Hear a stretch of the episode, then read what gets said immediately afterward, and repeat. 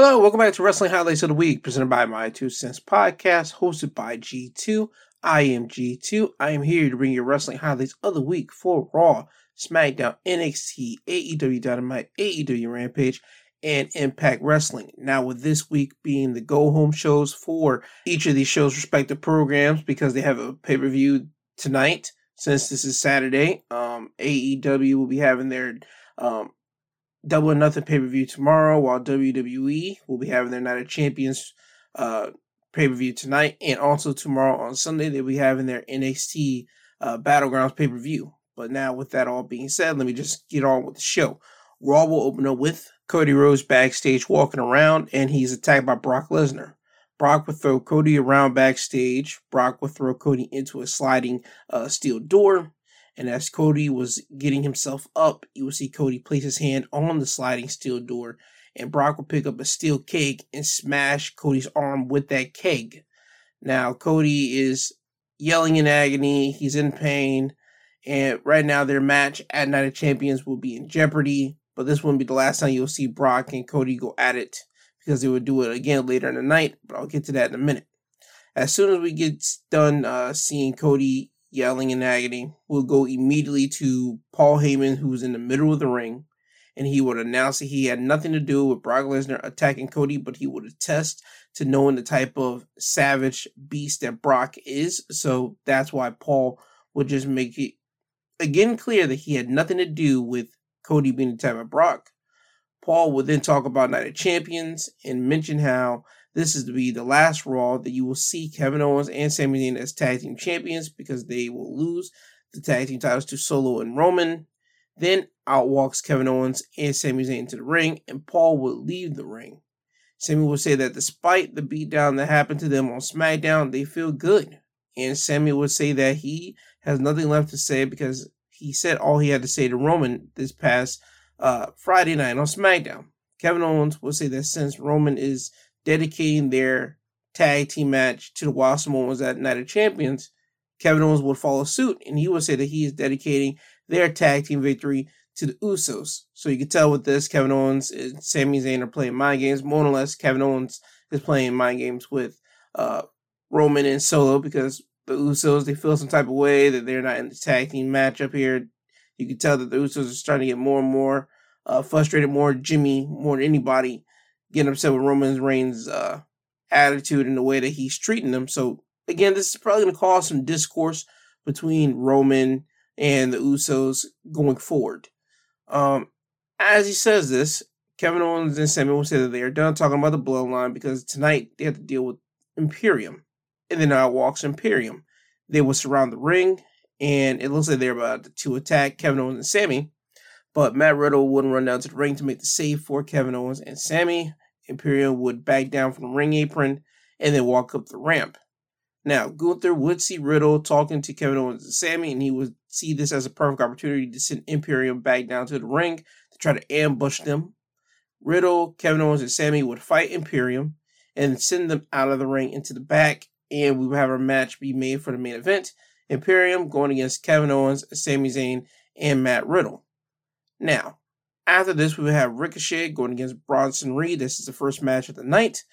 Bronson would win the match by pinfall by hitting the tsunami for the win. This was a solid match to start off Monday Night Raw. After this, we will have Candice LeRae with Nikki Cross in her corner going against Zoe Starks. Zoe would win the match by pinfall thanks to Nikki inadvertently interfering in the matchup when Candice LeRae would hit Zoe with a springboard crossbody on the outside of the ring. Candice would throw Zoey into the ring. And when Candice does this, Candice was about to enter the ring, but Nikki would run over and hug Candice, basically trying to tell Candice that she's doing a good job in the matchup here. This would allow Zoey to roll out of the ring, run over, and push both of the ladies into the steel steps.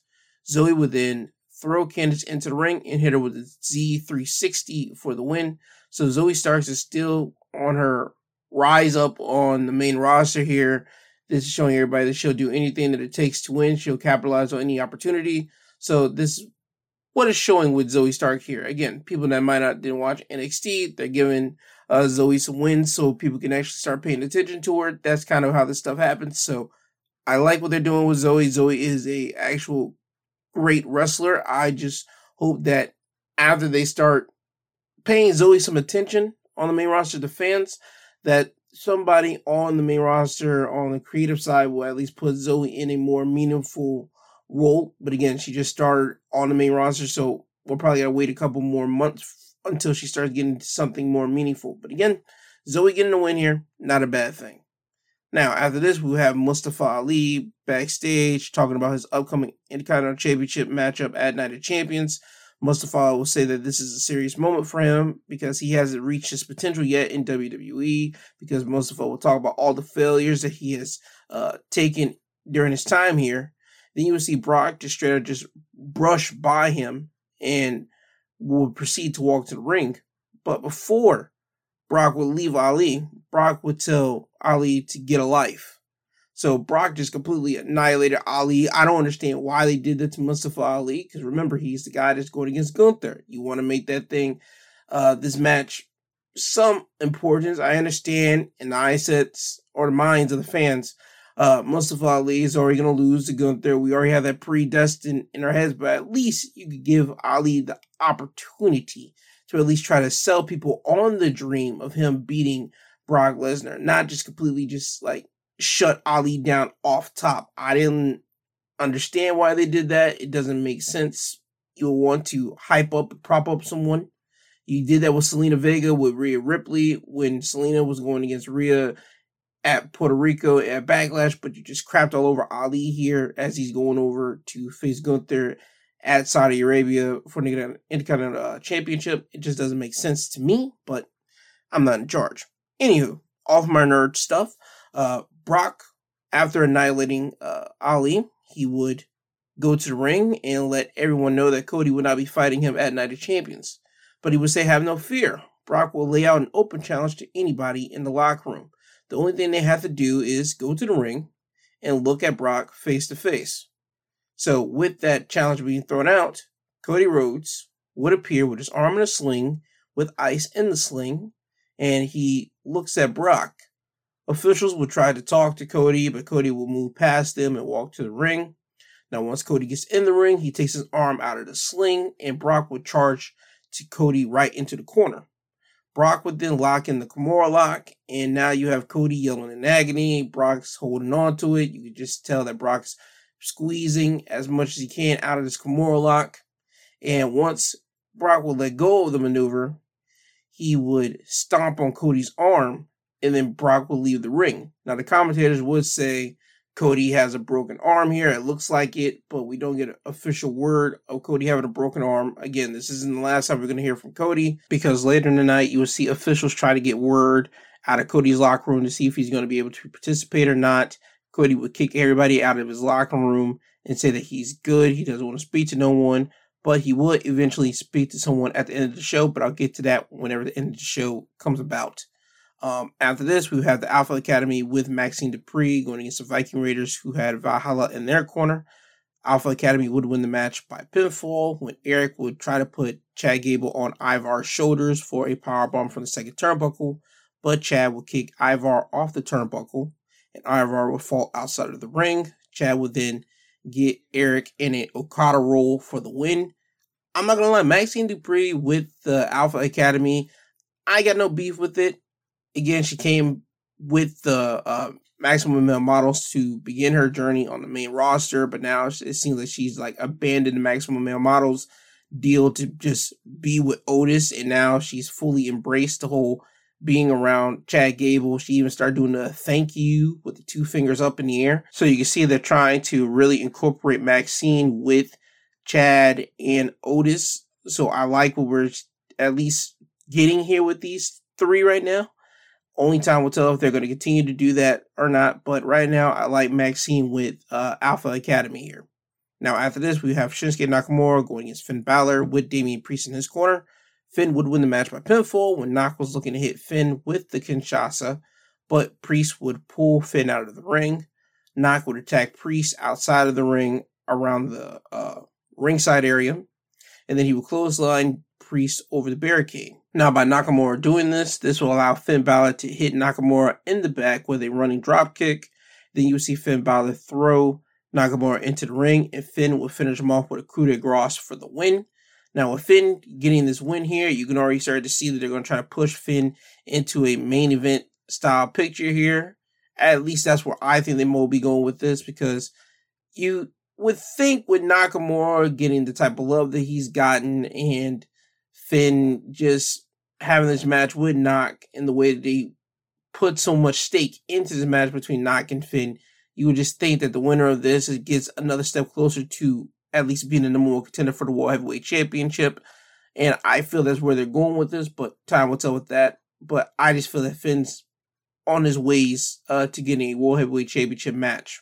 Now, next matchup was Raquel Rodriguez going against Sonya Deville with Chelsea Green in her corner. Raquel would win the match by pinfall by hitting the Tejano bomb for the win. After the match, Chelsea would get in the ring and attack Raquel. Sonya Deville would join in on the beatdown until Shotzi would run down to the ring to make the save.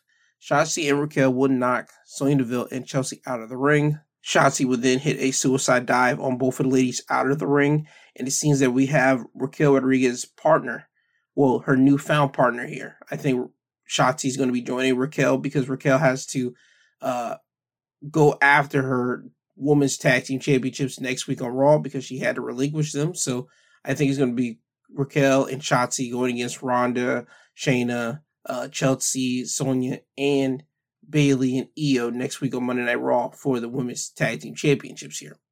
Now, after this, we have the contract signing between Trish and Becky Lynch. Solid uh, segment between Trish and Becky Lynch.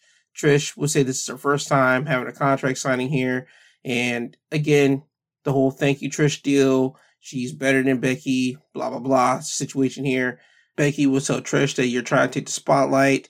You have this feeling where you have this idea that you are better than what you actually are. So they're in this situation where Becky is trying to put Trish in her proper place and not say that you're actually better than me right now. So that's where they're at with Trish and uh, Becky. Becky will finish off by saying that you're now in the big times, call it a B word, and make reference to Trish barking like a dog. This was in the year 2001, I believe, or 2002. But either way, she made reference to that. Trish would flip the table over on Becky and then leave the ring. The contract will get signed, so that match is made official at Night of Champions. Uh, after this, we have Dominic Mysterio going against Apollo Crews. Dominic would have Rhea in his corner. Dominic would win the match by pinfall thanks to Rhea. When Dominic was outside of the ring, Apollo would try to get at Dominic, but Apollo would be stopped by Rhea. However, Apollo would hit a spin move on Rhea to get to Dominic, but when he does this, Dominic would send Apollo into the steel steps. Now, Dom would get in the ring. The referee would look at Dom, and the ref would miss, seeing Rhea throw Apollo into the ring post. Now, Dominic would be in the ring, standing there as the referees making the count, counting out uh, Apollo. Apollo would break the count at nine, but when he does this, Dominic would immediately hit Apollo with a frog splash. And I gotta admit, this frog splash it cleared some length in the ring, and it was Eddie Guerrero esque. This is the first time I've actually seen Dominic hit a frog splash in the exact same comparison style of Eddie Guerrero. If you think I'm lying, go to WWE's uh, YouTube. You can see it somewhere uh, Apollo going against Dominic, and you can see Dominic's frog splash here, and you could just side by side compare it to Eddie, and you can say, yep, he's at least taking some uh, notes on how Eddie actually does perform his frog splash here, and he at least incorporated into this frog splash. But again, off my nerd stuff, Dominic would win the match by hitting the frog splash on Apollo's back and then cover him for the win here. So Dominic again getting a win because of Rhea Ripley. Now, after this, we go to our main event, the six man tag Imperium going against Kevin Owens, Sami, and Matt Riddle. KO, Sami, and Riddle would win the match by pinfall when Sami would hit Giovanni Vinci with a Helluva kick. Then Kevin Owens would tag himself in, hit a swanton bomb on Vinci, they cover him for the win. Solid match here. You had Riddle taking care of Gunther by throwing him over the commentary table. That's why he couldn't uh, stop the count here. And also Ludwig, he was thrown outside of the ring because he tried to run over to Sami, but Sami threw him out before he hit uh, Vinci with the Helluva kick. So that's why Ludwig couldn't uh, break the pin here. But again, a solid six man main event. You knew that KO, Sami, and Riddle was going to win because, again, this is the build up to Night of Champions where Kevin Owens and Sami has to defend their tag team titles. So that's that.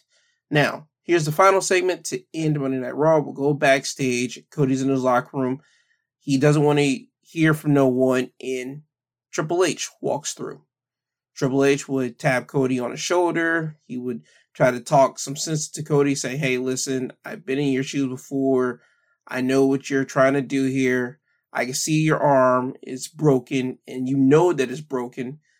Cody would try to shut Triple H down, saying, Listen, you know what I'm doing. I'm not going to let this thing go. I'm going to fight Brock and Night of Champions.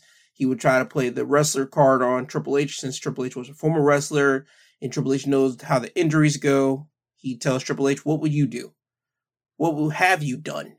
You know the rule. If you have two good legs, you can go out there to the ring. So Cody would say, Listen, I even wrestled with a torn pec. Triple H would still try to talk some sense. Yeah, you wrestled with a torn pec, but you were out for a year after that. Don't you remember that?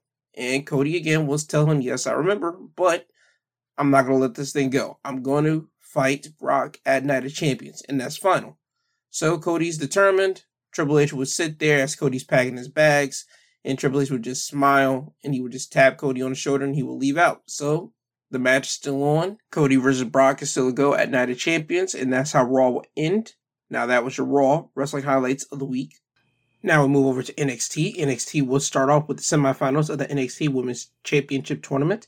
It will be Lyra Valkyria going against Cora Jade. Lyra would win the match by pinfall by hitting a roundhouse heel kick for the win. After the match, as Lyra was looking at the championship, Cora would run behind Lyra and chop block her.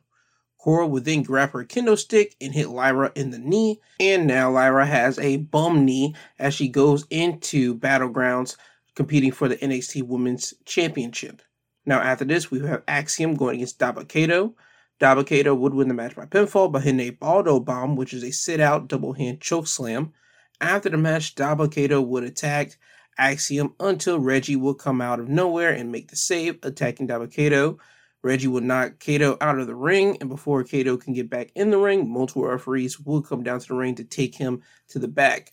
Now, why Reggie's out here? Because Reggie is trying to make amends to Axiom as he was the guy under the Scrypts mask, and he's just trying to make amends for uh, terrorizing Axiom a couple weeks ago. So now he's doing this. He's trying to help Axiom to his feet, but Axiom will knock Reggie's hand away, and Axiom's not having none of Reggie's uh, excuses or any of that. So I could see next week probably Reggie will have a match with Dabba-Kato, and Axiom will probably make the save on uh, Reggie's behalf to probably pay the debt right here. So we'll probably have to wait and see what happens next week. But that's where I think we're probably going with this.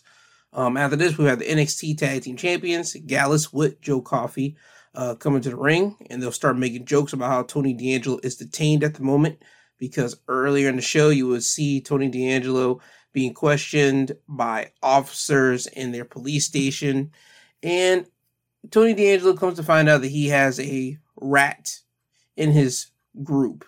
So right now, there's probably some speculations of uh, Stacks more than likely being a rat here because it's only Tony D'Angelo and Stacks. So that's where I think we're headed with this. Ultimately, in the end, they would say that they're arresting uh, Tony D'Angelo, but I just see we're probably just holding uh, Tony off for a minute until they want to bring him back on NXT TV. But again, we'll have to wait and see on that one but getting to the ring again with Gallus. Since Tony D'Angelo isn't able to come out to the ring with Stacks to challenge Gallus for the NXT Tag Team titles at Battlegrounds, they will then focus their attentions onto the Creeds because the Creeds last week they say they want a shot at the tag team titles. Now the Creeds will come to the ring. The Creeds would again challenge Gallus to a match at Battleground, and now you will see both groups uh, get into a fight and Gallus has the number advantage. It's three on two until Stacks would run down to the ring and help the Creed brothers take out Gallus. Now, later in the night, we will see a backstage uh, segment of Creed brothers talking with Ivy Nile, and then you see Stacks walking behind them. He will say that, listen, you guys are still going to be at a disadvantage at Battlegrounds because Joe Coffey is going to be with Gallus, and why not I be with you guys, but only for an arrangement because Stacks still wants a tag team title shot with him and Tony going against the Creeds. The Creeds would tell Stacks, listen, we appreciate you, but we have a hard time trusting people, so no thank you. But you and Tony will get the first shot at the tag team titles when we win them. So we have that to look forward to. Now, after this, we have Tyler Bate going against Eddy Thorpe. Wes Lee will be on commentary for this matchup here. Tyler Bate would win the match by pinfall by hitting the Tyler Driver 98 for the win. After the match, Joe Gacy would attack Tyler from behind, and Wes Lee would get in the ring. Wes would try to hit Joe Gacy, but Joe would move out of the way, and Wes would deck Tyler Bate in the face. Now Wes is trying to apologize to Tyler for punching him, but both men doesn't notice that Joe Gacy will be bouncing off the ropes and hit both men with upside, which is a rebound handspring uh, clothesline. So he clotheslined both Tyler Bate and Wes Lee here. In the end, Joe Gacy would hold up the NXT North American Championship as this is to further hype up their triple threat match at Battleground.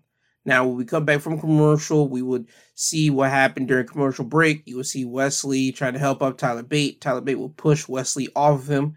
And now this causes some friction between Wes and Tyler Bate. Wes already has a problem with Tyler because he feels that Tyler just used him to get a shot at the North American Championship instead of being up front. So again, we're at this point where both guys who are both friends are now at least enemies at the moment. And again, still to hype up the triple threat match at Battlegrounds. Now, next match up was Noam Dar going against Nathan Frazer.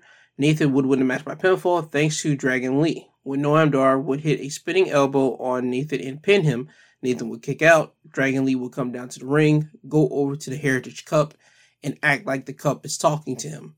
Noam Dar would see this, he will leave the ring and walk over to Dragon Lee and push Dragon into the barricade. Now, Dragon will look like he's about to punch Noam Dar, but Noam Dar would just walk away but Noam Dar would see Nathan Frazer and Nathan would hit him with a suicide dive. Nathan would then grab Noam Dar, throw him into the ring, and then finish him off with a Phoenix Splash for the win.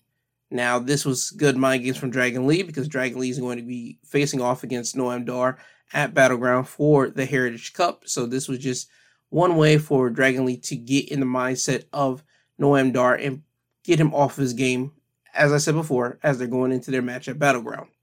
Now, after this, we will have Hank Walker going against Tank Ledger. Hank would win the match by pinfall when both Hank and Tank would collide in the middle of the ring with running crossbodies. But Hank will be the one to make the cover and win the match. Solid hoss fight between both of these guys. They're a tag team, but they feel that they need to fight each other so they can at least uh, feel a way that they can bond together more and probably become a better tag team. So that's the reason why this match happened. And in the end, Hank would still win. After the match, Hank would get uh, Tank to his feet, or at least try to, but Bron Breakker would get in the ring and spear Hank Walker. Tank would try to take a swing at Bron, but Bron would duck it, run the ropes, and hit Tank with a spear. Now, both men are down. Bron will look into the camera and tell Melo that he will see him at Battleground. And Bron Breakker, he is sporting a low boy haircut, more low than he does before. And now he's starting to grow uh, sideburns on his face. And it seems like in WWE, at least for uh, white dudes, you got to become a bad guy when you start sporting facial hair. For some reason, that's the thing. Austin Theory, he's sported facial hair, becoming a more vicious bad guy. Now, Bron Breakker, he's starting to become a more vicious bad guy. You start seeing him sporting uh, facial hair. So it seems in WWE, if you're going to become a bad guy, you got to start sporting uh, facial hair, at least for white dudes. I'm not certain for black dudes, but I know for the white dudes, yeah, they started sporting facial hair. So that's one thing with that. Also, Bron Breakker's spear. When you heard him collide off of both Tank and Hank, you know that those spears meant business. So Bron has at least a nasty spear. I mean, those things are forceful. So that's another thing to uh, notice here.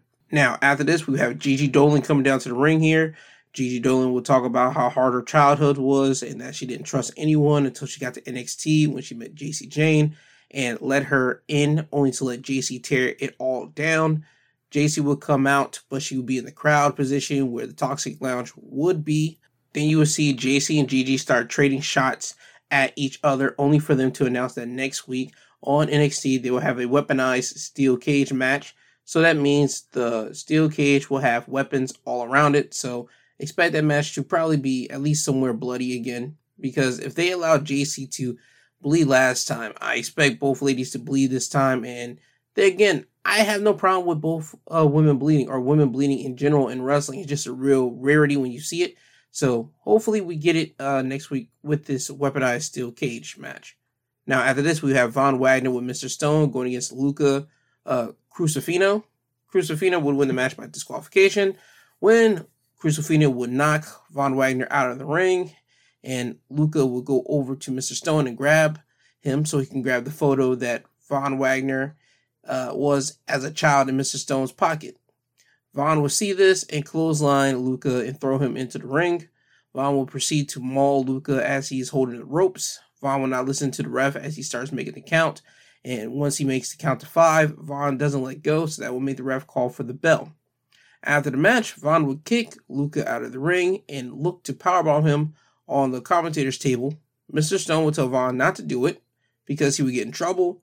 Von will listen and let go of Luca and then walk a couple steps away, but turn around and powerbomb Luca on the commentary table. So we have that right there. Again, Mr. Stone is trying to get Von to talk about the photo of him as a kid with a scar on his head. Von is constantly telling Stone that he's not going to talk about it. So we're constantly on that route here. One day, probably next week or two weeks from now, Von's going to mention what happened and all of it will make sense. But for right now, he's still not talking about it. Now, off to the main event. Semifinals in the NXT Women's Championship Tournament. Tiffany Stratton going against Roxanne Perez. Tiffany would win the match by pinfall when Roxanne would look to hit pop rocks, but Tiffany would counter it and throw Roxanne throat first onto the top rope. Tiffany would then grab Roxanne, hit the steamroller, then finish her off with the prettiest moonsault to win the match. So Tiffany will face Lyra Valkyria for the NXT Women's Championship at Battlegrounds. After the match, you have the face-off between Lyra and Tiffany in front of the NXT Women's Championship. Roxanne Perez will be uh, on the entrance stage watching those ladies, and a mysterious figure who is still covered up would attack Roxanne from behind, proceed to beat on her a little bit. Lyra would run over. Then you see the mysterious figure just run away, and you see referees come out to help Roxanne to her feet. You will see Roxanne, the refs, and Lyra will go to the back. Then Dijak, he will make his way down to the ring because Dijak and Ilya Dragunov were supposed to have a contract signing for their match at Battlegrounds, a last man standing. So Dijak comes walking out. Ilya will come behind him and rush him and bum rush him in the back and just hit him. Now we have a brawl in our hands between Ilya and Dijak, and it will end with basically Dragunov standing on steel steps looking at Dijak who's on the ground, and then he will stand up, and now you just have a face off between Ilya and Dijak. I like this brawl to end NXT off because this is basically going to be everybody's dark horse match. You have the NXT Championship match, you have the tag team titles, you have the North American Championship, you have uh, the Women's Championship. I just feel that this match right here between Dragunov and uh, Dijak here will be everybody's sleeper, and that they're going to really outperform and do what they have to do at Battlegrounds. But that's how NXT will end. So that's your NXT wrestling highlights of the week.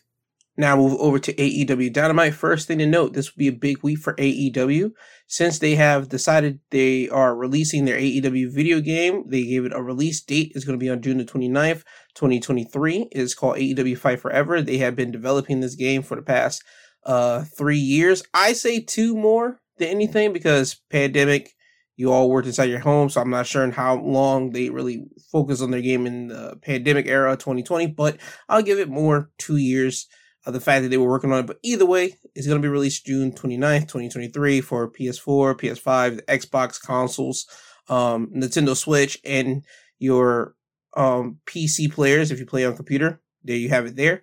And on AEW Dynamite, Tony Khan would announce that AEW Collision, their debut show on Saturday, June the 17th, will happen in Chicago. So that puts all the worrying to rest for all the people that were wondering, is it going to happen in Chicago? Yes, there were reports that it was going to happen. I was waiting for the official word from the man himself, Tony Khan. So now we have that, and it's already been speculated that CM Punk will be showing up at that event. He'll be returning back to the company since the whole brawl out at all out uh, situation. And again, hopefully that will happen. I'm hoping so. A lot of people are hoping so because it would be great to see CM Punk back in AEW. He hasn't been here since what nine months. So it'll be great to see him back, but we'll have to wait and see on June 17th. Now, first match that will happen is the AEW International Championship matchup. Challenger Kyle Fletcher going against the champion Orange Cassidy. Orange Cassidy would win the match by pinfall by countering a tombstone pile driver and pinning Kyle by twisting his legs up. So Orange Cassidy retains his championship here. Um, after the match, further down the line, on Twitter, Tony Khan would announce that Aussie Open, which consists of Kyle Fletcher and Mark Davis, have now signed with AEW. So that's a good thing. This tag team division in AEW is stacked. Adding Aussie Open to that uh, division is not a bad thing. It's only going to make their tag division more stacked, and I'm happy for them. Since, by the way, I forgot to mention this. Um, New Japan, they had their pay per view this Saturday, and on that pay per view, Kyle Fletcher had to come out and he had to relinquish the tag team titles that him and his partner Mark Davis were holding since Mark Davis is injured and they can't uh, defend those tag titles. So they had to release, well, relinquish both the tag team titles for uh, the New Japan, their home promotion over there in Japan, and also the California home based promotion, New Japan Strong, their tag team titles. So that happened for them. But now on the upswing, they're now with AEW. That's a good thing. Kyle Fletcher, he had a good match here with Orange Cassidy. And it's only upwards and onwards for Aussie Open, to be honest with you. Because I can see them probably popping back to New Japan since AEW has a good relationship with New Japan. We can see that happening. And also, during Kyle Fletcher's entrance, he was still holding up the uh, United Kingdom crowns in the air, and he still had the United Kingdom, well, the United Empire, my bad, Will Ospreay's uh, group banner in his Titantron. So it still tells me that he's still a part of that group. So again, we could probably see more of Will Ospreay coming over to AEW now since Aussie Open's over here. So that just opens up the door more and more. So again, good job on Tony Khan, good job on uh, AEW for acquiring Aussie Open. Now after this, we have the AEW Tag Team Champions FTR coming down to the ring here. They would talk about Jeff Jarrett and Jay Lethal being smart in every way, how they've outmaneuvered FTR these past weeks. However, at Double or Nothing, they will lose to FTR. Dax will say that when they are done with Jeff and Jay, they will want to call up Dixie Carter to get some job security and probably go back to Impact Wrestling. So again, they're just throwing jabs at Jeff and Jay because they were in Impact for all that time. So that's what we have here. Mark Briscoe will come down to ring and get in the face of Dax uh, Mark is still upset at Dax pile driving him last week. Cash will try to play peacemaker. He would tell Mark, listen, don't let Jeff and Jay get in your head. You know what they're trying to do here. Mark would not listen to that. Dax would apologize to Mark and even try to extend his hand out for Mark to shake it. Mark would uh, throw his hands to the side. Dax again would try to apologize to Mark. Mark still won't listen to it. Dax would tell Mark, listen, you we're boys here, but you're not going to disrespect me on live television. So you will see Mark just slap the taste out of Dax's mouth. Now Dax wants to try to get at Mark, but again, Cash will play peacemaker between the two, and Mark will just leave the ring. Now you see Jeff Jarrett and company coming down to the ring here. Mark Briscoe will push by uh, Karen Jarrett. He would just straight up push her, push Sanjay Dutt, uh, slap Jeff Jarrett across the face. Then he walks up to Jay Lethal and he tells Jay point blank, listen, I don't care about all these jokers. You're my boy. But I'm getting tired of this bull. And he would just leave. So this adds more interest into the insight of whose side Mark Briscoe is really going to be leaning towards at Double or Nothing, since Mark Briscoe is the special guest, like referee for this match between FTR, Jeff Jarrett, and Jay Lethal for the tag titles at Double or Nothing. So again, we have to wait and see for that. But it does add some intrigue since Mark is pissed off at both sides. So We'll have to wait and see what he does. Is he going to call down the middle or is he going to stick with one side? Now, after this, we have the AEW Trios Championship matchup here. House of Black defending their championships against AR Fox, Blake Christian, and Metalik in open house match rules. And the special condition for this match that AR Fox, Blake Christian, and Metalik chose for this was that there would be no tags necessary for this matchup.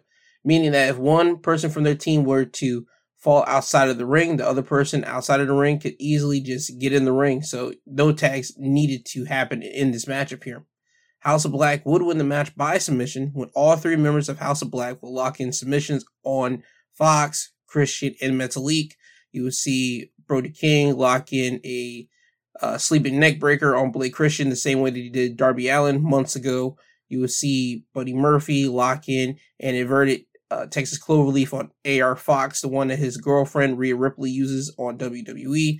And I don't remember the move that uh, Malachi Black did on Metalik. I probably want to say he probably used like a leg lock or even a uh, ankle lock on Metalik. But in the end, Murphy would get the win for his team when AR Fox would tap out to the inverted Texas Cloverleaf. I like the open house match rules because it gives a different feeling for uh, this matchup for the House of Black. Again, House of Black is uh, Malachi Black's creation, but he does take. Um, I would feel he takes some creative, uh, not liberties, but creative suggestions from his members in the House of Black to make them more different than anybody in the company. And again, House of Black, they do that. So with them having their own specialty matchup here, I like it. And now they added also like some lighting designs for the crowd. It's not just dim. Now that you got some type of lighting designs and the audience crowd, when you look at the match, it's just a different aesthetically feel. And I like it. So again, it just makes House of Black more, be more separated uh, to everybody in the entire roster. Now, after this, we have the AEW World Champion MJF come down to the ring and talk about his upcoming title defense at Double or Nothing. He would at first trash talk Darby Allin, Sammy Guevara, and Jungle Boy. Then, in a shocking fashion, he will say that when you think of homegrown, these four are the definition of homegrown. They have grown up in front of everyone, and unlike certain people in the back, they didn't have the cheat code of being on TV first before they got to AEW. They are AEW. They are the heart and soul of AEW. However, MJF would say that he is starting to get bored and he doesn't want to be here anymore. He isn't getting the respect that he wants, and Tony Khan knows that his contract is coming up, so that's the reason why he stacked the deck against him. But at double or nothing, MJF will retain the championship and prove nobody in the back is on his level. Now, this will send out Darby Allin to come out to the ring. Darby would talk to MJF, and Darby would talk about how he would listen to people when he graduated out of high school, and that listening to people got him working at a gas station cleaning toilets.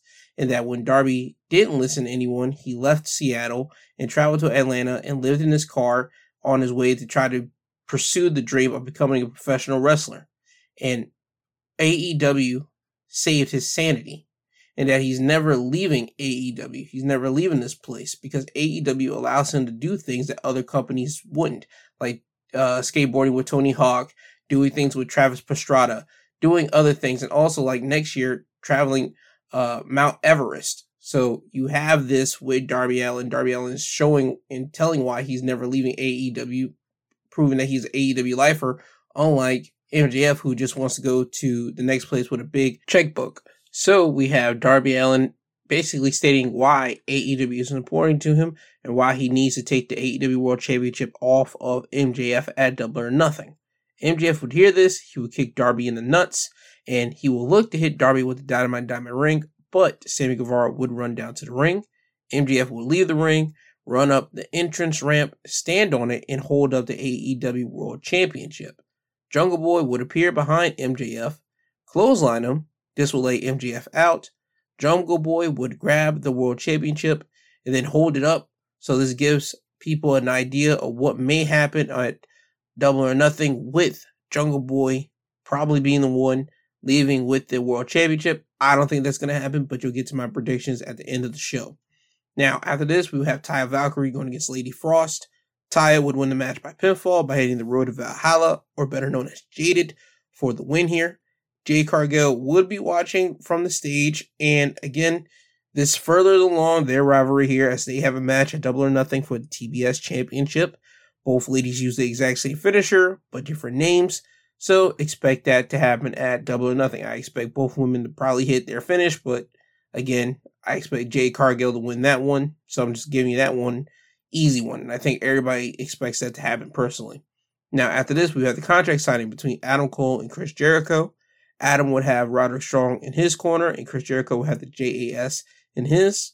Adam will tell Chris that he wants to hurt him for what he did to Britt, but he has to wait until double or nothing because he has plans on breaking Chris's face, his legs, and his hands. Chris would try to get Adam to hit him by showing footage of Britt Baker getting hit with a cane by the Outcast weeks ago. Adam will come close to attacking Chris, but Roderick would have to stop him. Chris would sign the contract and let Adam know that he is dumb because their match it's unsanctioned and the Jericho Appreciation Society can get involved and it's five against two. Basically, Adam and Roderick's outnumbered. Adam will tell Chris that he's right, but he made a phone call to someone that lives in Las Vegas, and they'll be at ringside, and it's Sabu. Now, for the people that do not know who Sabu is, Sabu is a ECW original. He's a legend in the sport of professional wrestling, and more than likely, you'll probably know him because he did a whole lot of hardcore uh, things back in his time at ECW. He was a real, real wild guy. He did some high flying moves in ECW, but it usually consists of like standing on a chair, and getting on the ropes and jumping off, smashing through tables, willingly or unwillingly. I mean, Sabu just did a lot of things in ECW that a lot of your pro wrestlers now probably should not be doing, to be honest with you. But he was cheered for it, and ECW was a place that allowed you just to run wild. So that was Sabu's home ground. So Sabu being here, he's old, but he still knows what he's doing. And it's just it's refreshing to see Sabu here. That's cool, but eh, I wonder what he's gonna do at Double Nothing. To be truly honest with you, I mean Sabu will come down to the ring here. Jericho Appreciation Society they will look shocked. Uh, Matt Menard would try to get at Sabu, but Sabu would throw a chair at Matt's face, and you will see the rest of Jericho Appreciation Society members grab Matt Menard and just go up the ramp and retreat. So they're trying to put some shock in this. I don't know what Sabu is really going to do at Double or Nothing, to be truly honest with you. I expect Adam Cole and Chris Jericho to do what they have to do. But Sabu, I mean, I get it, but I just don't know how much of uh how much he technically can do. But again, we'll have to wait and see for that. It would have been great if they would have had homicide, to be truly honest with you, but I guess homicide is like restricted, not restricted, but like designated only for Eddie Kingston. But that's just my personal uh head thinking about things.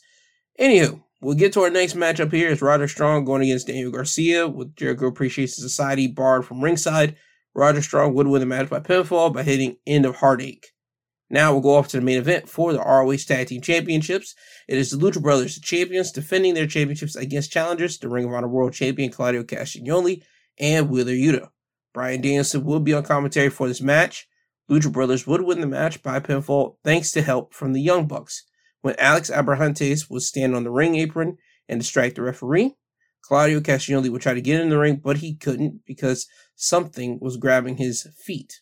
It was the Young Bucks. The Young Bucks were underneath the ring, and Claudio would have to watch as Wheeler Yuta got hit with the Fear Factor from the Lucha Brothers, which is a package pile driver, uh, double foot stomp combination. And the Lucha Brothers will cover Wheeler Yuta to retain their Ring of Honor Tag Team Championships. Now, after the match, the Young Bucks would super kick Claudio, then leave through the crowd. Jon Moxley and Bryan Danielson would come down to the ring. Jon Moxley would tell the Young Bucks that they can run and hide all they want. They can take fan- pictures with the fans, but at Double or Nothing, they will experience violence from the Blackpool Combat Club, and he will give a warning advisory to the people that are squeamish about blood. They better buckle up because they're in for a lot of it at Double or Nothing in their Anarchy in the Arena matchup and that's how AEW would end. And with that, that's your AEW Dynamite Wrestling highlights of the week. Now, moving over to Impact Wrestling, we will open up with Mike Bailey going against Chris Sabin. Chris Sabin would win the match by pinfall by using the Muscle Buster, then the Cradle Shock for the win. Solid match between Mike Bailey and Chris Sabin. After the match, they got a standing ovation from the audience and even the commentators. That tells you how great of a match these two have. Again, Mike Bailey in Impact Wrestling. He is literally the MVP since Josh Alexander is out. Every time that Mike Bailey is in the ring, you know you're going to see a good match from him and whoever he's in the ring with. Just having the caliber of opponent that Chris Sabin is, a veteran in Impact and a veteran in the X Division, you knew this was going to be a good match. This was a great match to start off Impact, and it was good to see Chris Sabin using the Muscle Buster. Muscle Buster is synonymous with Samoa Joe. Samoa Joe who was in Impact at a time when Impact was still building itself up, and Joe was one of the guys to help also build up the X Division whenever Impact was getting on television. So you see Chris Sabin use the Muscle Buster. It was a great homage to pay to a friend of his that's in AEW right now. But just to see that, it just lets you know how far back the X Division uh, really has been in Impact Wrestling if you paid along, well, paid along or pay any attention to Impact Wrestling for some time now. But again, getting off my nerd stuff, it was a great match to open up Impact. Now after this, we have a tag team matchup here: Sheldon Jean and Kenny King going against Decay's Crazy Steve and Black Taurus. Nick Aldis will be on commentary for this matchup here. Nick Aldis has a little beef with Kenny King, so he's out here just to watch Kenny King. Uh, Kenny King and Sheldon Jean would win the match by pinfall when Crazy Steve will be on King's shoulder and bite him in his head, but Kenny King would turn that into the Royal Flush for the win.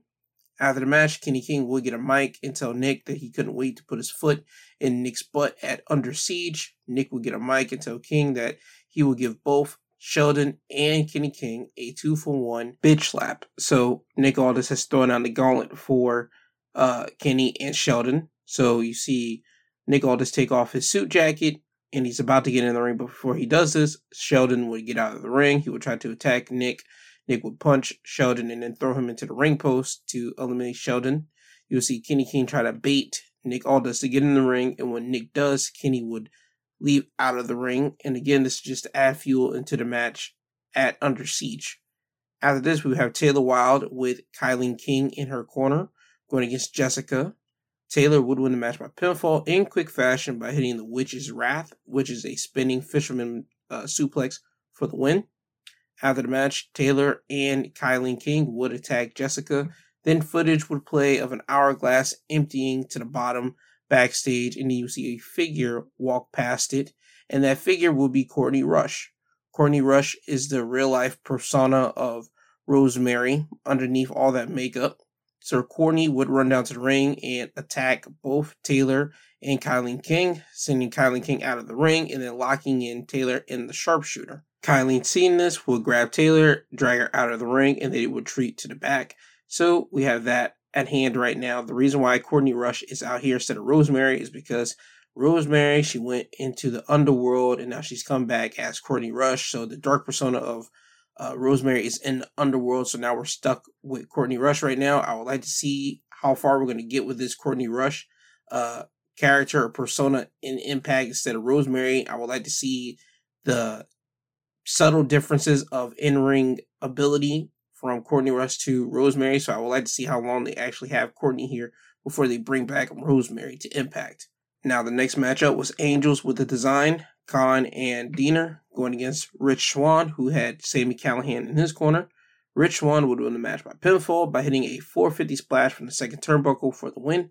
After the match, Deaner would attack Rich Swann from behind.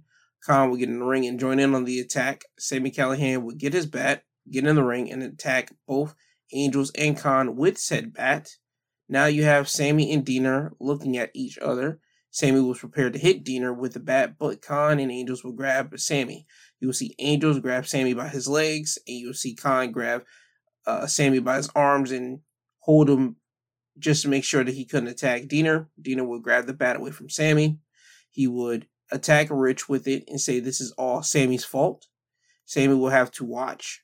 Deaner would then hit Sammy in the gut and then lay the final blow with the headshot to Sammy. And you see now both Rich and Sammy laid out as the design is standing above both men. Again, this is still building up to their match at Under Siege, where you will see the design take on Rich Swann and Sami Callihan with a mystery partner. Now, the next matchup was Alisha Edwards going against Jordynne Grace. Jordynne Grace would win the match by pinfall in quick fashion by hitting the Grace driver for the win.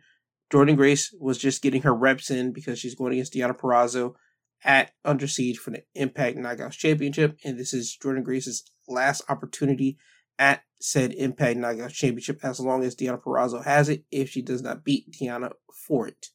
Now, after this, we have John Skyler with Jason Hotch and Brian Myers in his corner going against Chris Bey with Ace Austin in his corner.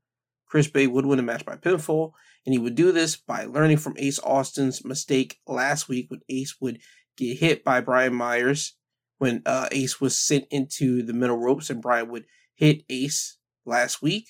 This would be the same tactic that happened this week with Chris Bey, but Chris Bey would drop kick Brian Myers when he would run into him, and this will allow Chris to hit the Art of Finesse, which is a springboard cutter on Jason, well, not Jason, John Skyler for the win here. So Chris Bey learned from Ace mistake, and that's how he was able to get the win here.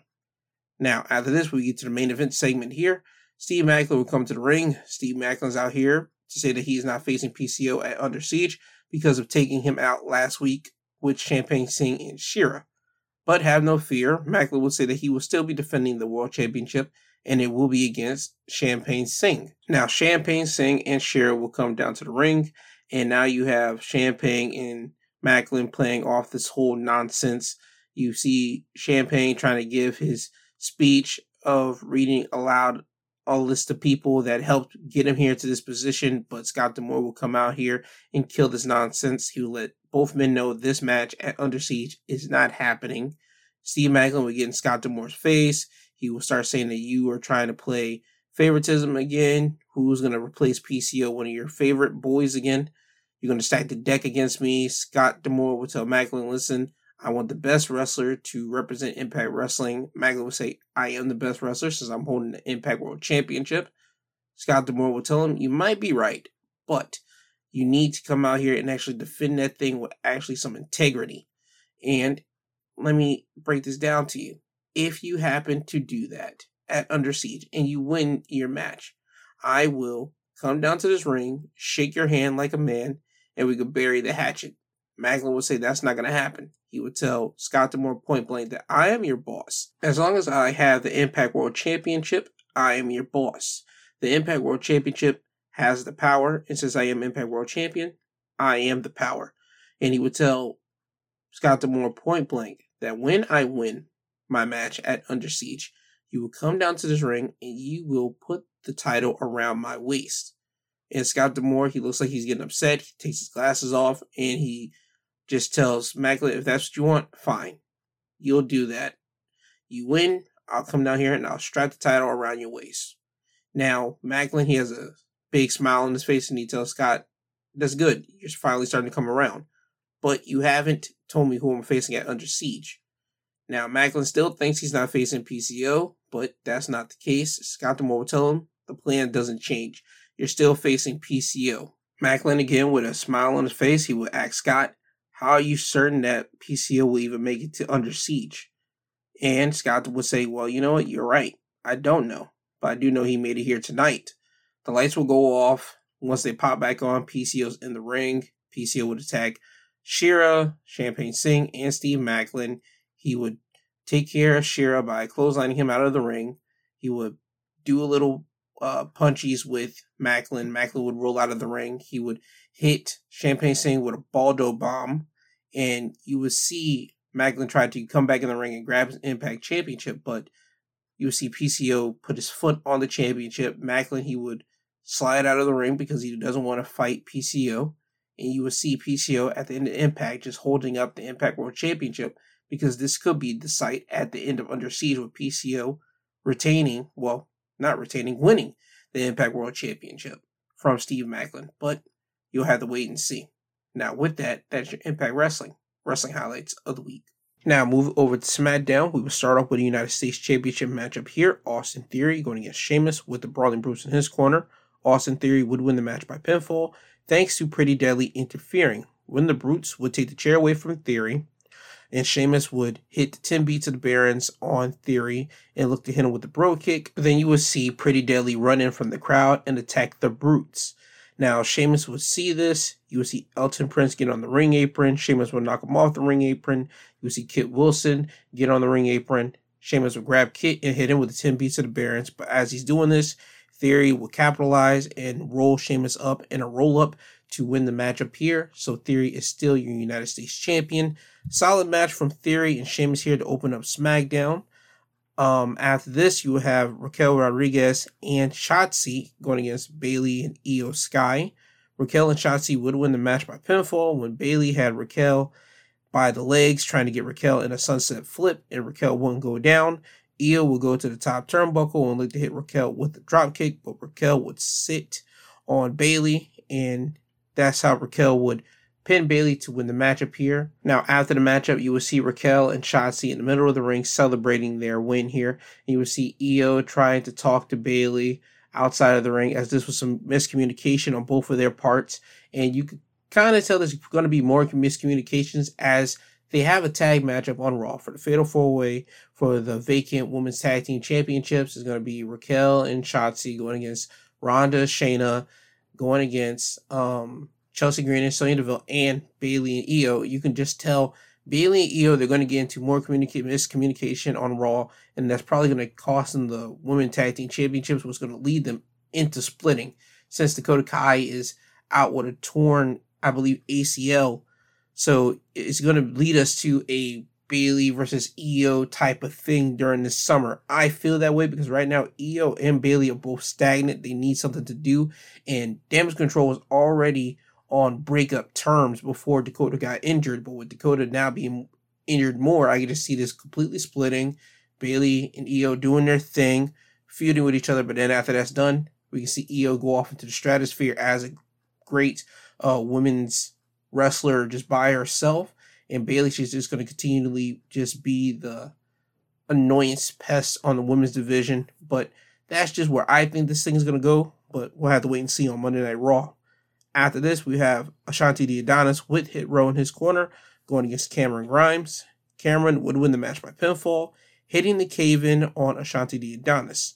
After the match, Cameron was on the entrance stage celebrating. Baron Corbin would come from behind Cameron and clothesline him. So Cameron Grimes and Baron Corbin's uh, situation that they're having is not ending no time soon. Since Baron Corbin is a free agent, he can show up on any roster or any show that he wants to. And right now, he's just having a beef with Cameron Grimes. I can expect him to basically show up probably on NXT after he's done with Cameron Grimes here because I don't see him showing up on Raw for anybody at the moment. But at the moment, Cameron Grimes is his business. Cameron Grimes is going to be the guy that's going to uh, use Corbin to show off what he can do in the ring. And that's just going to be Corbin's role for right now until somebody gives him a better role. He's going to be the guy that helps out talent that's going to be popping up from NXT to go to the main roster. And I can just see him going to NXT to help them out too. But again, we'll have to wait and see as time will go on with that. After this, we have Bianca Belair coming down to the ring, and Bianca will talk about her upcoming match with Asuka at Night of Champions. Bianca will say that she is dealing with a different Asuka than she did at WrestleMania. Bianca would say that she plans on giving Asuka a fight at Night of Champions and retain her championship. Asuka's music would hit, and Bianca would look at the entrance stage, but Asuka would come from underneath the ring. Asuka would lock in an armbar on Bianca and would not let go. Backstage officials will come to the ring and try to separate the two. When both ladies would get to their feet, Asuka would run to Bianca and Bianca would get Asuka up for the KOD, but the officials would have Asuka land on her feet and Asuka would leave the ring so they can continuously hype up their match at Night of Champions. Now, I want to give you guys a little bit behind the curtain pull up here. Last week I was at the SmackDown taping. Last week they taped last week's episode and also this week's episode of SmackDown.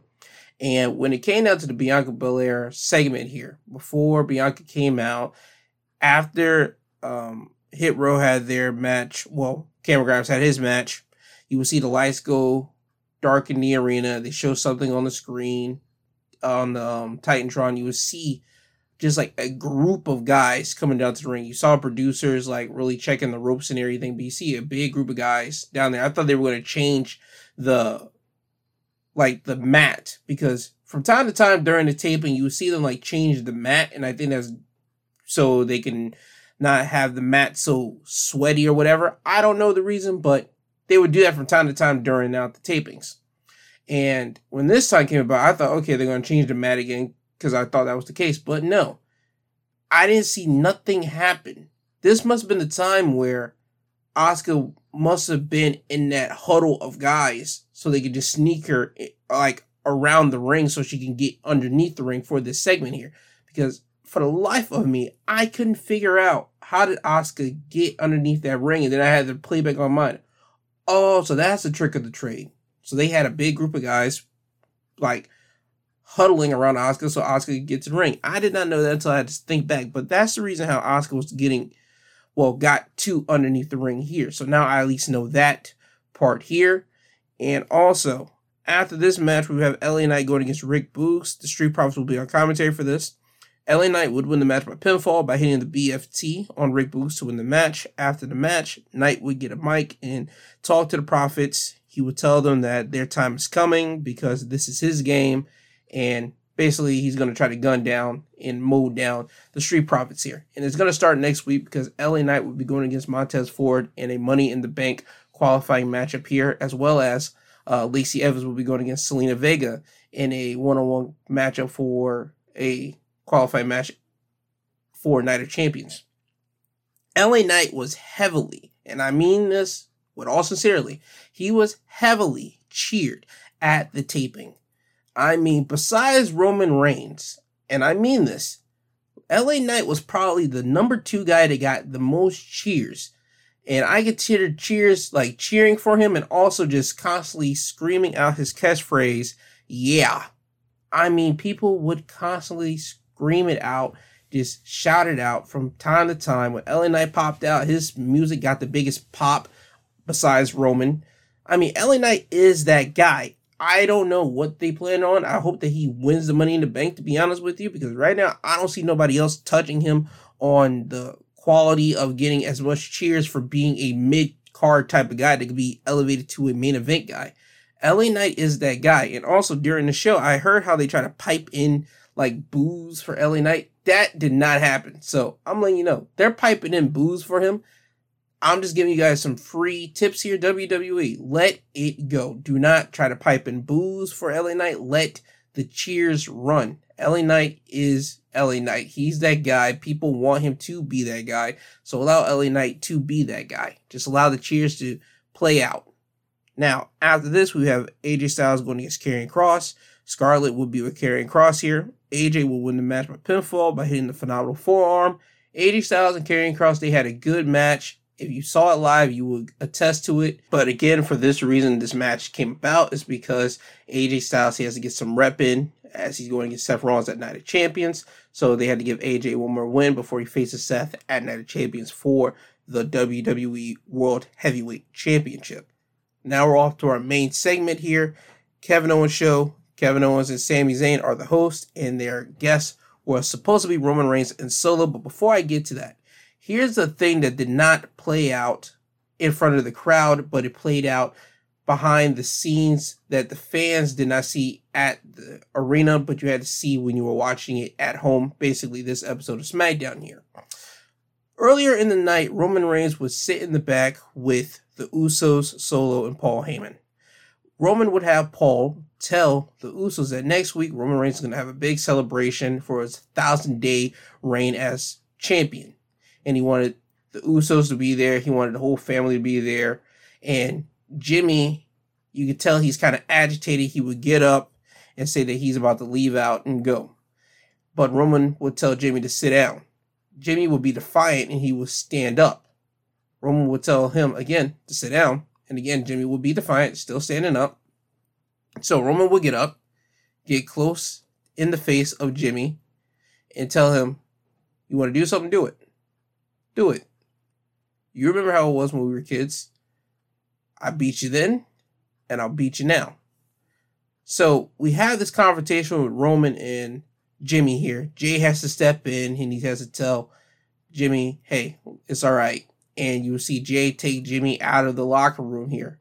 And this kind of plays into the Kevin Owens show here because Kevin Owens will call out Roman and Solo, but Roman and Solo don't come out. Paul Heyman comes out. Paul Heyman tells Kevin Owens and Sami that, hey, you guys do not dictate when the tribal chief comes out. He comes out on his own time. And then you will see the Usos come out here. Usos will come out. Jey and Jimmy will talk to Kevin Owens. Kevin Owens will say, you know what? I really wanted you two to come out here. I wasn't expecting Roman and Solo to come out here. I wasn't expecting them. I was expecting you two. And he tells both Jimmy and Jey that what Sami has been telling them for the past few months is true. That they are the definition of the table. They are the legs of the table. They are the table. Roman Reigns is just using the Usos as his lackeys. And Jimmy, he would take offense to that. Open up your ears when I tell you, standing right in front of you, it's the best damn tag team in the world. So when it comes to Jimmy and Jey, the Usos, when it comes to the day ones, hey Us, I am the tribal chief. Now, with Jimmy proclaiming that he is the tribal chief, Paul Heyman would look at Jimmy and say, Why would you say that? And Roman's music would hit. Now, Roman will walk to the ring and he's pissed, and you can see it right in his face. He would get up in Jimmy's face and Jey's face. He would knock the microphone out of Jey's hand he would look at Jimmy and then he would go over to Sami. Sami would tell Roman, You know, it's over, right? And it's all because of you. All of this is your fault. Roman would quickly, like, swipe the mic out of Sami's hands, and you just see Roman just staring at Sami. And now you see Kevin Owens getting frustrated. He goes over to Roman and just hits him and hits him with a stunner. Now a brawl begins. The Usos starts attacking uh, Kevin Owens and Sami. Kevin Owens and Sami beat up on the Usos. And now you see Solo Sikoa run down to the ring. He will end up hitting the Samoa spike on both Sami and Kevin Owens. Roman would see both of them down. Roman would yell out Solo to hold him up. Solo would hold up Sami. Roman would throw some of the materials of the Kevin Owens show out of the ring and he would hit Sami with a spear. Now both Kevin Owens and Sami, they're laid out. And now you see Jey Uso pick up one pair of the Undisputed Tag Team titles and he would hand it over to Solo. Jimmy would pick up the other pair and Jimmy was supposed to hand it to Roman because Roman would have his hand out. Jimmy would just hold on to the tag titles. Now Roman's just constantly looking at Jimmy with his hand out, and he would thrust his hand out again for Jimmy to hand it to him. Jimmy still wouldn't do it, and now you just could feel the tense in the arena of what's gonna happen. Jey again, being the peacekeeper that he is, he would run over to Jimmy, say, Bro, what are you doing? Let me see the titles. Let me see them. And Jimmy still wouldn't want to hand them over to Jey as Jey's holding on to the tag titles now. And now Jey would have to forcefully grip them out of Jimmy's hands. And when he tries to give them over to Roman Reigns, he gives them up, but he doesn't give it up in a way so lightly. Because when he hands it over to Roman, Jey still has his hands on the tag team championships. Just for a brief second, and then he will let go of the tag team titles at like completely altogether. Now you see Roman having one set of tag belts, Solo having one set of tag belts. Solo would hand Roman his tag team titles, and now Roman has all four of the tag team titles, and Roman would just lift up the tag team titles in the air as Solo, Jey, and Paul are having their ones up in the air. And Jimmy, he's not wanting to be a part of this. Jimmy would just stand in the corner and just look in disgust. So you can kind of see where this is going to head. I don't think they're going to be at Night of Champions, but I'm going to get into my predictions and where we're going to lead off into with that. But SmackDown will end with Roman Reigns holding up all four championships. So that was your SmackDown wrestling highlights of the week. And now we move over into AEW Rampage. Rampage will open up with a trios match of the acclaimed and Billy Gunn going against Rush, Dralistico, and Preston Vance. The acclaimed and Billy Gunn will win the match by pinfall, when the acclaimed will hit their tag finish, the arrival, and the mic drop on Dralistico and cover him for the win.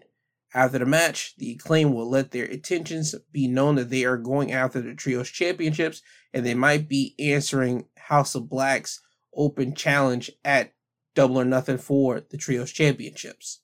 Now, after this, we have another Trios matchup here the Gunns and Ethan Page going against three random guys. Ethan and the Gunns would win the match by pinfall by Ethan throwing one of the guys into the Gunns, and they will hit three tens to Yuma, which is a elevated version of a flatliner. After the match, Ethan will get a mic and say that he hoped that the Hardys were watching because this is what they will be dealing with at Double or Nothing. The Hardys will come out, and Matt will tell Ethan that at Double or Nothing, his butt and his contract will belong to him.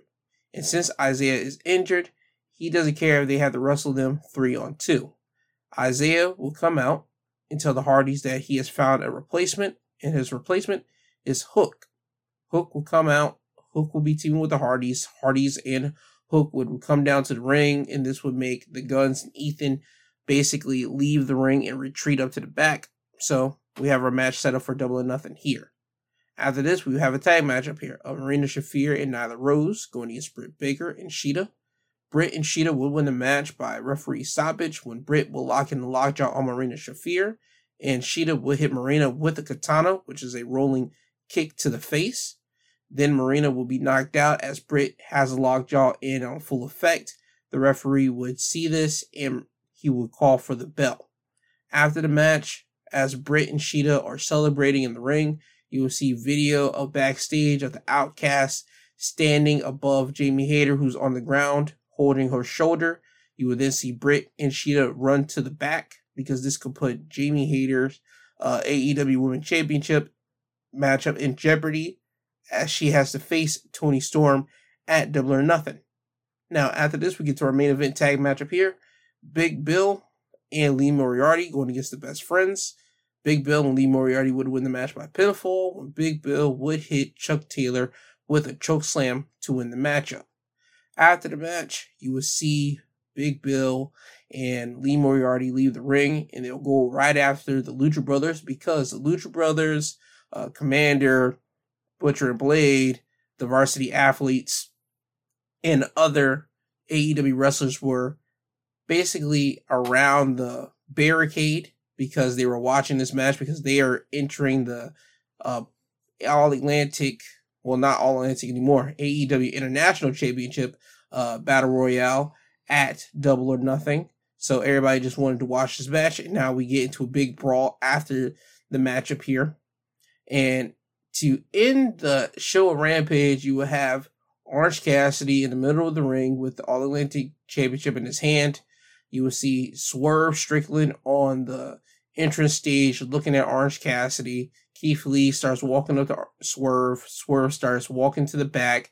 A brawl is still going around around the ring. So this tells you how chaotic that AEW Blackjack uh, Battle Royale for the All Atlantic Championship is going to be at Double or Nothing. So with that, that is your AEW Rampage Wrestling Highlights of the Week. And now it's time for me to give you guys my predictions for Night of Champions, NXT Battlegrounds, and AEW Double or Nothing. First, to start off with Night of Champions, we got Becky Lynch going against Trish Stratus. I want to give this to Trish because Becky, she'll be able to rebuild herself and all that type of stuff. Trish, she's a legend. I think that we're going to give Trish that legend uh, win here, and we're going to continue on the rivalry of Becky and Trish not just had let them do this one and done match at Night of Champions, which would have been the situation if Becky would win. So I think they're going to try to extend this out to SummerSlam. So again, I think Becky losing to Trish here is going to be the right move. After this, we have Rhea Ripley going against Natalya for the SmackDown Women's Championship. Rhea Ripley's going to win this. I don't think this is no question about it. I just hope that they have a nice competitive match at Night of Champions here. Bianca Belair going against Asuka for the Raw Women's Championship. I think Bianca's still going to win this. Again, we have not built Asuka as the monster destroyer that she should be treated as from her NXT days going up to the main roster. That monster Asuka, we have not gotten that back in such a long time. And I think somebody on the creative staff need to go back and watch Asuka matches from NXT in her earlier uh, time on the main roster to see what type of what type of creative process they can go back to to help Asuka to re- rebuild up as that monster again because Asuka she's only been back on what the main roster for what a month now and she's already not really having matches like that. Like her only match that she had was going against Zelina Vega. Other than that she was like spitting mist at, at or towards Bianca.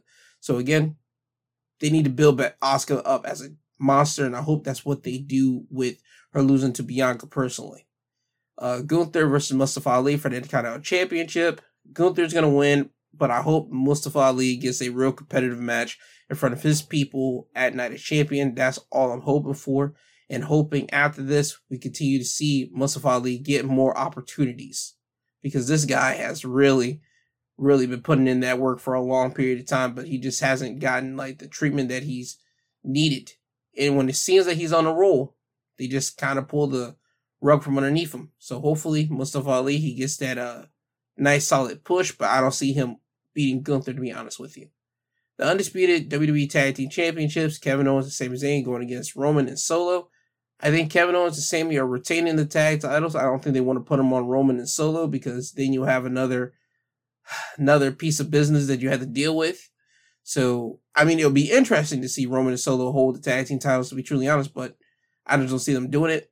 But who's going to eat the pin, Roman or Solo? You know what?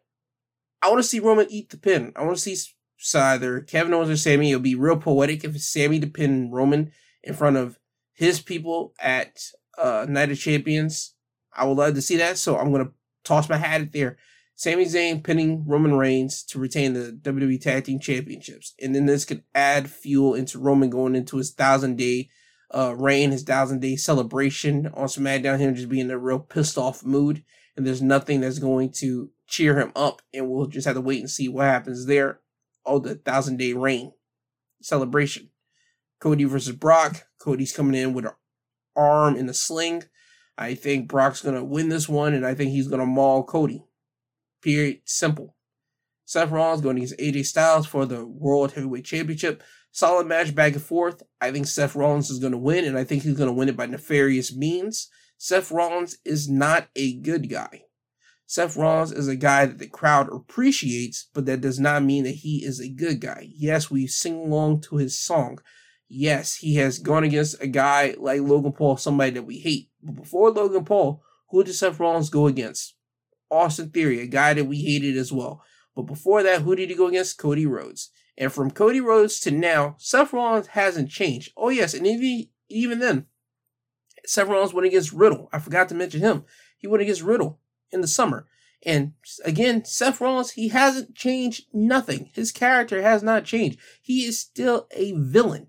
So for me, I think that Seth Rollins is going to do a villain tactic that's going to shock people, but it shouldn't really shock you because Seth Rollins is still Seth friggin' Rollins. He's still a villain at the end of the day. So I think he's going to do some villainous to beat AJ to win the World Heavyweight Championship, and then we're just going to see a villain Seth Rollins that people are still going to sing his songs. To be honest with you, but with that, that's my predictions for Night of Champions. Now move over to NXT Battleground tag team matchup of Gallus going against the Creed brothers for the NXT tag team titles. I think the Gallus boys are still going to retain their tag team titles here, and I think they're setting it up for whenever uh, Tony D'Angelo to come out. Him and Stacks will be going against Gallus, and I think we'll see the ultimate swerve of Tony like turning on Stacks at that time. But I could be wrong. But for this match right now, Gallus is beating the Creeds. Last man standing match, Dragunov going against uh, Dijak. I think this is going to be the dark horse matchup of the whole entire weekend. I think this might blow a lot of matches out of the water, to be honest with you. Um, I think with this thing being the situation, I think, you know what? I'm going with Dragunov. Dragunov just came over from the UK. He has a whole lot of potential on him. Even though Dijak winning this match, it would help him out a whole lot. I just think they still might would go with Dragunov to be completely honest with you. So I'm going with Dragunov, but I'm not going to be mad if they give it to Dijak because both of these guys need a win. And both of these guys, if they put on a hell of a showing in the matchup with the last man standing, I think fans will be happy either way who wins the match. To be completely honest with you. Triple threat, Wes Lee going against Tyler Bate, going against Joe Gacy for the NXT North American Championship. I think Wes Lee's going to win this because if he does, I think he'll be the longest reigning NXT North American champion. And I think that's where, with the way that WWE has been going with people breaking records or setting records, I think they want to do that with here, with Wes Lee joining on that bandwagon. So I think Wes Lee is going to retain the North American Championship. Uh, Noam Dar going against Dragon Lee for the NXT Heritage Cup. I think Noam Dar is going to win this. I think he's going to do something nefarious against Dragon Lee, and that won't damage Dragon Lee in the slightest. So Noam Dar to retain the Heritage Cup, the vacant NXT Women's Championship. Lyra Valkyria going against Tiffany Stratton. I think Tiffany's going to win this. And to be fully honest with you, and I mean this from the bottom of my heart, we gave the win of the ladder match to Indi Hartwell so she could have a feel good moment at NXT Stand and Deliver. That was cool. However, at a point leading up to the stand and deliver matchup, it felt like Tiffany Stratton was going to be the woman to face Roxanne Perez for the NXT Women's Championship, and that was basically going to be her crowning day. That was going to be the day that we crowned Tiffany as the woman to reign over the women's division, and we probably were probably going to see like Roxanne go up on the main roster, but they decided to go a different way with the storyline for Roxanne to uh, collapsed in the middle of the ring after her match with uh, Meiko Satomura. So they pivoted on that, and I think we're going to get Tiffany to win here. I think they wanted to have Tiffany to get more reps under her uh, belt to see if she's the one to be NXT Women's Champion. So I think with her doing this little mini tournament and even after her crashing from that landing that she had at the ladder match at Stand and Deliver, I think this is their way of making it up for Tiffany Stratton, to be completely honest with you. So Tiffany versus Lyra, I see Tiffany winning the NXT Women's Championship, not the NXT Championship. Carmelo going against Bron.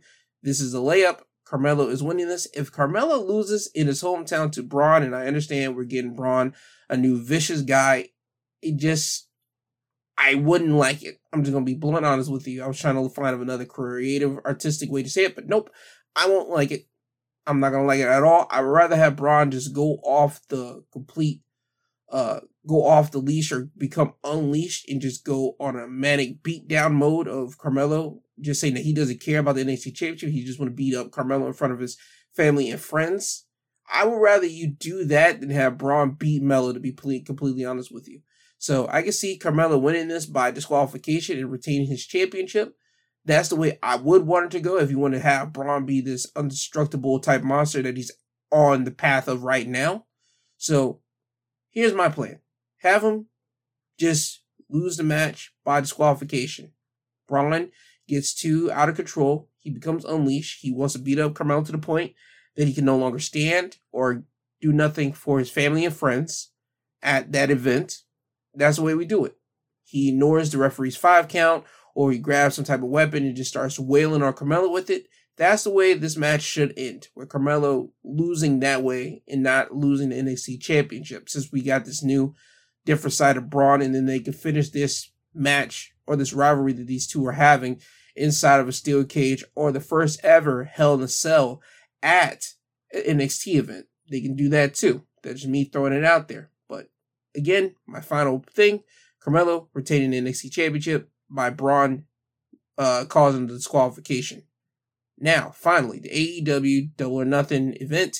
House of Black defending the AEW Trio Championships against more than likely the Acclaim and Billy Gunn. House of Black winning it would be great to see the Acclaim and Billy 2 win the tag titles, but the House of Black, they just got the tag titles at the last pay per view. They just established the House of Rules matchup here.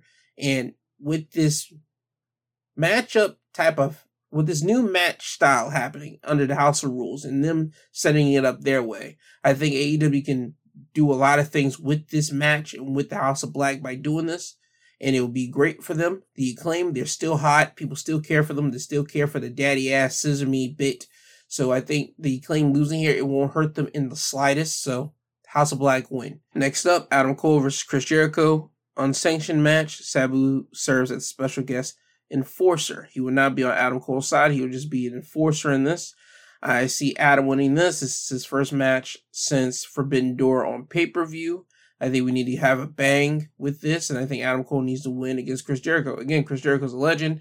Him losing to Adam Cole doesn't do none damn. I think it will hurt Adam Cole if he loses to Chris Jericho in this. To be completely honest with you, whether by nefarious means or not, people are still going to cry and complain about creative, and I think they will have a right to do this in this instance. So Adam Cole, he needs to win against Chris Jericho and have Adam Cole be on the road to him going after the AEW World Championship.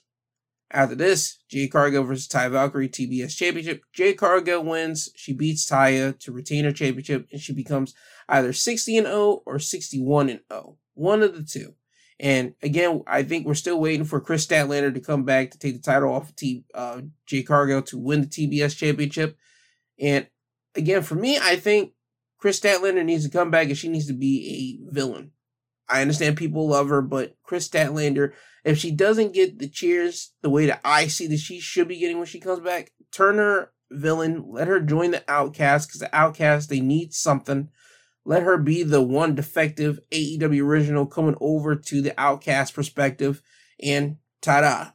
Let that be the one to take the title off of Jade Cargill, and Jade Cargill be the person that people want her to be, the person that people actually love to cheer because people love Jade Cargill. And I think they might love her more than Kris Statlander, to be completely honest with you. But again, that's just my perspective. I think Jade Cargill's winning this, and then we're going to have a showdown with Kris Statlander sometime soon. Uh, Anarchy in the Arena. Blackpool Combat Club going against the Elite. I feel that Blackpool Combat Club's going to win this because the Elite just got all back together with Hangman rejoining with the Bucks and Omega here. I think Blackpool Combat Club is a solid foundational group. Bryan has not wrestled since the last pay per view, and I think him coming back here to be in Anarchy in the Arena, the first match that he's had back, I think he wants to blow the doors off the place. I think that he wants to set start a flame underneath certain people in the elite and just reminding people how good he is. And I think with him losing last year at Anarchy in the Arena, I think he might want to uh, redo that and get his win back. So Blackpool Combat Club wins over the elite, and I think we still get more stuff between the elite and Blackpool because again, they're going into blood and guts. Because usually after Anarchy in the Arena, they always go into uh, Blood and Guts It's been going on for the past two years, and I see this happening here. It's going to be Blackpool Combat Club going against the Elite there, and I see that's where the Elite might get their uh, win against Blackpool Combat Club there, but just not here at Anarchy in the Arena. No. Jamie Hayter going against Toni Storm. If Jamie Hayter is 100%, I see Jamie Hayter winning. But if she is not, I can see them giving the belt to Toni, but my money's on Jamie. Wardlow going against Christian for the TNT Championship in a ladder match. I see Wardlow winning this. I see Luchasaurus getting involved and all that good stuff and trying to help Christian out. But Wardlow, again, I want him to be a monster and I want him to dominate and him dominating Christian in this. I think they'll be great. And I think the TNT Championship needs to be stable. I think that's the one championship on the roster out of all the titles that has been hot potatoed so much that it's damaging whoever holds it. At the beginning standpoint, you had solid title reigns from Cody to the Sammy Guevara to the Darby Allin, um, to even Brodie Lee when he held it for that period of time. It elevated these gentlemen, and even Miro. Miro held it for a period of time, and it elevated Miro. For God's sake, look at the TNT title now. It has been hot potatoed from a Wardlow to a Samoa Joe to a Scorpio Sky to a, a Powerhouse Hobbs. I mean, all these guys I just listed, they could have used a TNT title to elevate it much more with the leniency that it has, but for some reason it just went down, and I don't understand what happened. So hopefully they fix that up. Um, and Wardlow retain the championship. Blackjack Battle Royale for the AEW International Championship. You got so many guys in it, but my picks, picks or Orange Cassidy or Swerve. Those are my two picks. I'll be cool with Swerve winning it because I'm cool with Swerve wanting to win a championship. And Orange Cassidy losing it this way, it doesn't hurt him because he has been going through challengers left and right. And for him to lose it in a battle royal, it kind of seems like that's the perfect way to take it off of Orange Cassidy, to be completely honest with you. And for Swerve to win it in such a sly, scummy type way, I mean, a battle royal can get the job done. So Swerve winning it that way, that would be great. And then it could elevate their rivalry, well, Swerve's rivalry that he has with Keith Lee. And they can have them beat on Dynamite instead of Rampage for the love of God. Because these two guys are two incredible athletes, two incredible talents that need to be showcased on freaking Dynamite instead of always on Rampage. Do it. Have Shane Strickland or Swerve Strickland, however you want to call him, win this Blackjack Battle Royale for the AEW International Championship. But if you do not have Orange Cassidy, so my 1A is Swerve, but if not him, fine, continue with Orange Cassidy here. Tag team titles. FTR going against Jeff Jarrett and Jay Lethal, and Mark Briscoe would be special guest referee. FTR is winning this. That's all I got to say about this. I think this is going to be a great tag matchup here, but I think Mark Briscoe is going to play it right down the middle. I think Jeff and Jay is going to try to play a little too much in Mark's face, and Mark's probably going to do something to them. And again, this will lead up to FTR winning and retaining their tag team titles. And hopefully, after this, we get a shocking day re debut of Santana and Ortiz going after FTR. I would like to see Santana and Ortiz run it back with FTR now with the tag team titles as their prize. That's the thing, and I want to see it. That's what I'm hoping for because Santana and Ortiz they should have been a tag team that should have held on to those tag team titles immediately as soon as AEW became a thing, but they have never held the tag team titles in all their lineage and time on AEW. So hopefully, Santana and Ortiz they come after this matchup here and start brutalizing FTR. And remember, Santana and Ortiz, they have a pass with FTR. So hopefully we get that after double or nothing here. Well, their matchup here at double or nothing. That's what I'm hoping for. Now, moving on to the next one Ethan Page and the Gunns going against Hardys and Hook. Hardys and Hook are winning against Ethan Page and the Gunns. I wouldn't be mad if Ethan and the Gunns win, but I just see them probably giving this off to Hook and the Hardys. I would love if they pull a swerve of this, of the Hook uh, turning on the Hardys, and he just started going on his own thing. And I think Hook needs to be on television more. He had a time period where people wanted to see Hook. We got to see Hook. We wanted to see him every week, but we didn't. But every time that we did get to see him, he was such a bright refresher situation. Like, yeah, Hook's here. Congratulations. Cool. We get to see him. But for some reason, we have not seen Hook on TV in some time now. I think the last time we saw him was that, what, the firm deletion or whatever. But he needs to be on TV. I understand he needs to get his reps in on TV, let the fans embrace him the way that he needs to be embraced. That's what I'm hoping for. So if Hook turns on the Hardys here, I'm not saying that he needs to align with Ethan Page and the Gunns, just turn on them and he just be a one man solo act. I think that's what needs to happen here. So Hook turning on the Hardys, joining, not joining, but being a uh, lone wolf, and Ethan Page and the Gunns winning. I wouldn't mind seeing that happening, but I don't see that. I see the Hardys and Hook winning against Ethan Page and the Gunns. But if they decide to go with the second plan, Hook turning on the Hardys, I'll be satisfied with that.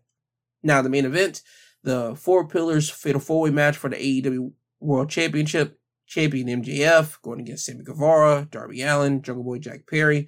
MJF is going to win this. Again, Reign of Terror, baby. It just came about full gear. He just had a great one hour uh, matchup oh, one hour Ironman matchup, excuse me, with Bryan Danielson at Revolution, their last pay per view. And I think people still want to see MJF go against other guys for the world championship. So MJF winning the matchup here. I think there's going to be a great fatal four way matchup here. I think all these four guys are going to put on a hell of a show to end off double or nothing. And we might even see Mr. CM Punk at the end of it. Because remember, Collision is happening in Chicago. So more than likely, Punk is back in AEW. But if we do not see Punk at the end of the show confronting MJF, I hope something does happen to kind of spark some interest into what could have lead into Dynamite, some type of guy popping back, or some type of new signee, or some guy that we are forgetting since AEW's roster is so freaking bloated. A main event talent just comes out there and blasters MJF in his face. That's what I'm hoping for. Someone like uh PAC to do it that'd be great. I wouldn't mind seeing that. Or we can start off with uh, Adam Cole just popping up and just looking at MJF as Adam Cole's looking on the stage. I wouldn't mind seeing that. I mean, something needs to happen to spark up interest after Double or Nothing. I think it's going to be a great event, but I want something to leave the fans with a, ooh, ah, I can't wait to see Dynamite this upcoming episode after they see uh, double or nothing. That's what I'm hoping for. But we'll have to wait and see. But again, MJF wins, retains the world championship. Now, after you just heard me list off all three of these incredible lineups for each show, Night of Champions, I'm going to be watching.